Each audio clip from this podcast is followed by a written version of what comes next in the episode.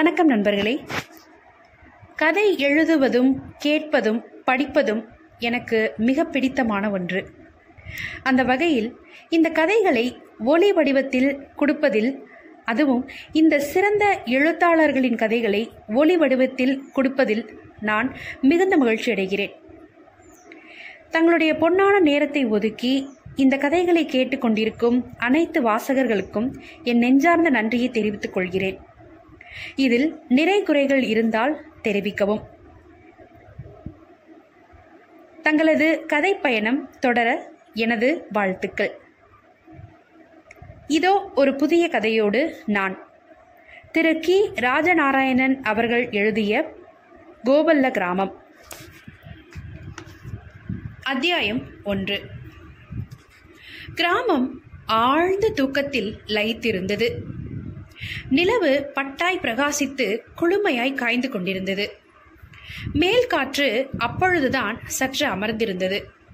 வெகு தூரத்திலிருந்து தினமும் பறந்து வரும் பழ வவ்வால்கள் குளத்தங்கரை அத்தி மரங்களில் வயிறு முட்ட பழங்கள் தின்றுவிட்டு அவைகளின் இருப்பிடத்துக்கு புறப்படுகிற வேலை. இரவு ஜீவராசிகளின் அரவம் சன்னஞ்சன்னமாக ஒடுங்கிக் கொண்டு வந்தது. பூனைகள் வேட்டையை முடித்துக்கொண்டு வீடு திரும்பிக் கொண்டிருந்தன. கூகை ஆந்தை முதலிய பறவைகள் பொந்துகளுக்கு திரும்ப ஆரம்பித்து விட்டன பெருச்சாளிகள் அவைகளின் செலவை நோக்கி திரும்ப ஆரம்பித்து விட்டன ராமுச்சோடும் பாடிய சுவர்கோழிகளும் வாய் ஓய்ந்து தூங்க ஆரம்பித்து விட்டன நாய்கள் அவைகளது காவல் வேலையை முடித்துக்கொண்டு சுருண்டு படுக்க துவங்கிவிட்டன.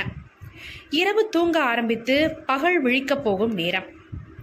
பகல் ஜீவராசிகளின் முன்னோடியான சேவல் சிறகுகளை தட்டி கிராமத்தை விழிக்கச் சொல்லி கூவியது. கரிச்சானும் ஆள்காட்டியும் ஏற்கனவே சத்தம் கொடுக்க துவங்கி இருந்தது காகங்களும் கரைய ஆரம்பித்துவிட்டன. கோவிலில் சங்கும் நகராவும் முழங்கியது. முடிவு தூக்கத்தில் சோம்பல் முறித்து கண் விழித்தது கிராமம். முனகும் ஒலிகள். ஒட்டியிருந்த உடம்பை பிரித்துக் கொள்ளும்போது ஏற்படும் செல்ல சினுக்கட்டங்கள். பச்சிளம் குழந்தைகள் தாலியுடனோ மறு காம்பை நுருடிக்கொண்டோ முளை உண்ணும் மெல்லொலிகள். பெரியவர்கள் சிறுசுகளை எழுப்பும் அன்பான அன்பான கண்டிப்பு குரல்கள். கதவுகள் கிரீச்சிடும் ஒலிகள். செருமல்கள் இருமல்கள். சாணிப்பால் கொண்டு முற்றம் தெளிக்கும் சத்தங்கள். கன்றுகளின் பால் தாக குரல்கள். அதை வாங்கி எதிரொலிக்கும் தாய் மாடுகளின் கத்தல்கள். ஒரு ஜீவ இயக்கத்துடன் கிராமம் பூரணமாக விழித்து செயல்பட ஆரம்பித்து விட்டது பெரியவர்கள் மந்தைக்கு போகிறார்கள். குழந்தைகள் தெருவுக்கு போகிறார்கள். கிராமம் மழம் கழித்து சுத்தப்படுத்துவதன் மூலம் சூழல் அசுத்தமாகிறது. தெருவில் வந்து நின்று கொண்டு தன் குழந்தையை பெயர் சொல்லி பலமாக கூவி அரை அழைக்கிறாள் ஒரு தாய். பொது கிணற்றில் தண்ணீரை தட்டி சேர்ந்தும் திடும் சத்தம் சப்தங்கள். மாற்று குடங்களை எதிரே பெற்றுக்கொள்கிறவர்களோடு சிறிய சம்பாஷணைகள். வீதியில் நிறுத்தியுள்ள மொட்டை வண்டியின் இருப்பு சட்டத்தில் சாய்ந்து நின்று கொண்டு ஒரு விடலை பிள்ளை குச்சியால் பயில் பல் தேய்த்து கொண்டே தண்ணி எடுக்கும் பொம்பளை பிள்ளைகளை பார்த்து கொண்டிருக்கிறான். தொழுவங்களில் உள்ள கல் உரல்களில் பருத்தி விதை அறைபடும் ஓசை கேட்கிறது. இளஞ்சூரியனின் செவ்வொழியில் இப்பொழுது கிராமம் குளித்துக் கொண்டிருக்கிறது. குழந்தைகள் அன்றைய விளையாட்டை விளையாட ஆரம்பித்தனர். பெரியவர்கள் அன்றைய வேலைகளுக்கு செல்ல ஆரம்பித்தனர். ஊரின் மேலத்தெருவலில் உள்ள அந்த மாடி வீட்டைத்தான் கோட்டையார் வீடு என்று சொல்லுகிறது. கோட்டை கட்டி ஆண்டதினால் அந்த பெயர் வரவில்லை. அந்த வீட்டை சுற்றி கோட்டை சுவர் கட்டியிருந்தார்கள் ஒரு காலத்தில். அதனால் அந்த வீட்டாரை ஊரிலும் பக்கத்திலும் கோட்டையார் என்று அழைத்தார்கள். ரொம்ப தாட்டியமாய் வாழ்ந்த குடும்பம். இப்பொழுது சிதிலமடைந்த வீடும் இடிபாடுகள் அடைந்த கோட்டை சுவரும் ஏதோ புராதன சின்னங்களைப் போல் சோகமாய் நின்று கொண்டிருந்தன. அந்த காரை வீடு கருப்பு நிறமாகிவிட்டது. மழைக்காலங்களில் அது இன்னும் கருப்பாக தெரியும். நத்த மண்ணினால் கட்டப்பட்ட கோட்டை சுவரில் பச்சை வெல்வெட் மாதிரி பாசி படர்ந்திருக்கும். வீட்டின் மாடியில் யாரும் குடியிருப்பு இல்லை. அதில் காட்டு புறாக்கள் வந்து தன்னிச்சையாக அடையும். கோட்டை யாருக்கு? இதில் என்ன லாபம் உண்டு? விருந்தாளிகள் யாராவது வந்து அன்று கறிக்கு சதை நிரம்பிய புறா குஞ்சுகள் கிடைக்கும்.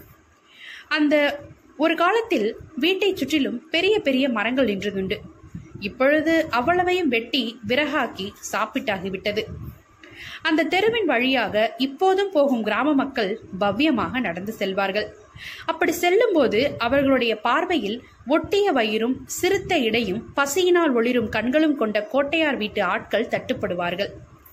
எவ்வளவுதான் நொடித்து போனாலும் அவர்களிடம் உள்ள கம்பீரியம் இன்னும் குறைந்த மாதிரி தெரியவில்லை. வீட்டுக்கு உள்ளே அவர்கள் நடந்து திரியும் போது உடம்பை தொய்வாகத்தான் வைத்துக்கொண்டு நடக்கிறார்கள். வேத்து ஆட்கள் முன்பு மார்பை நிமிர்த்தி மூக்கை சற்றி உடைத்துக்கொண்டு தக் தக் என்றுதான் அடி வைத்து நடப்பார்கள். வீட்டின் தலைவாசல் நிலையில் மரத்தில் செதுக்கப்பட்ட சங்கு சக்கரமும் நாமமும் பெரிதாக தெரிகிறது. முற்றத்தை தாண்டி உள்ளே போனால் விசாலமான நீண்ட தாழ்வார திண்ணை. அதன் இடது பக்கத்தில் ஆள் உயரத்துக்கு ஒரு பெரிய ஒழுக்கரைப்பட்டி. அதன் இரண்டு கதவுகளிலும் பித்தளையினால் செய்து பதிக்கப்பட்ட சங்க சக்கரமும் நாமமும். அந்த பெட்டிக்குள் ஒரு காலத்தில் விலை மதிக்க முடியாத நவரண நவரத்தினங்கள் பதித்த பொன் ஆபரணங்கள் நிறைந்திருந்தன. இப்பொழுது எருமை தோளினால் முறுக்கப்பட்ட உழவு வடங்களை எலிகள் கடித்து கடித்து விடாமல் இருப்பதற்காக வைத்து மூடியிருக்கிறார்கள். பிரதான வாசலுக்கு நேராய் இப்போதைய வீட்டின் அதிகாரியும் மூத்தவருமான மணியம் அரசப்ப நாயக்கர் கல் தூணில் சாயாமல் நிமிர்ந்து உட்கார்ந்திருக்கிறார். காலையில் வந்து உட்கார்ந்தவர் மதியம் அடி திரும்பியும் கூட அதே நிலையில் அப்படியே உட்கார்ந்திருக்கிறார். விடியறதிலிருந்து அடையிறது வரை அவரால் அப்படியே உட்கார்ந்திருக்க முடியும். தினம் தவறினாலும் ஊருக்குள் இருந்தும் வெளியிலிருந்தும் வழக்குகள் அவரிடம் விசாரணைக்கு வருவது தவறாது. வியக்கும் பொறுமையுடன் காது கொடுத்து கேட்டுக்கொண்டிருப்பார் கிராமத்தில் உருவாகும் வழக்குகளை இரண்டு வகையாக பிரிக்கலாம். ஒன்று ஊர் போ ஊர் பொது கூடி தீர்க்கும் வழக்குகள். இரண்டு தனிநபர் செல்வாக்கின் கீழ் விசாரணைக்கு வரும் வழக்குகள்.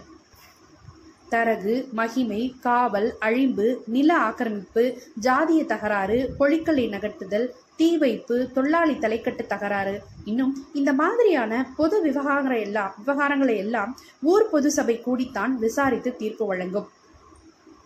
குடும்பங்களுக்குள் ஏற்படும் உள் தகராறுகளான தாயாதி சண்டை கணவன் மனைவி தகராறு வயசாளிகளுக்கான அன்னவஸ்திரம் பாகப்பிரிவினை சீதன தகராறு இந்த மாதிரியான விவகாரங்கள் தான் தனிநபர் செல்வாக்குள்ளவர்களிடம் வரும்.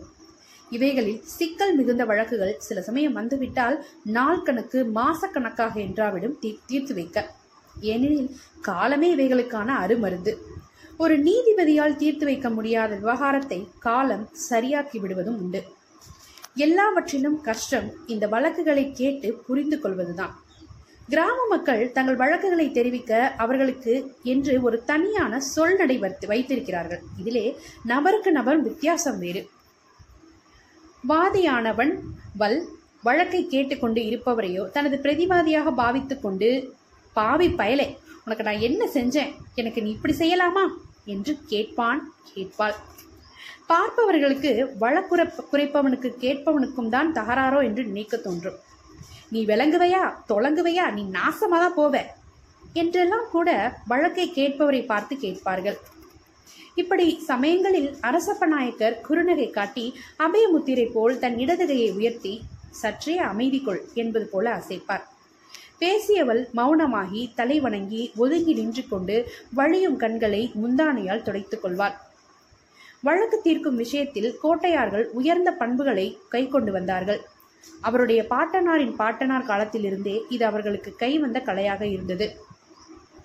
நாட்டில் அப்போது பாளையப்பட்டுகளின் ஆட்சி முடிந்து கும்பிடியானின் ஆட்சி சரியாக அமலுக்கு வராத நேரம்.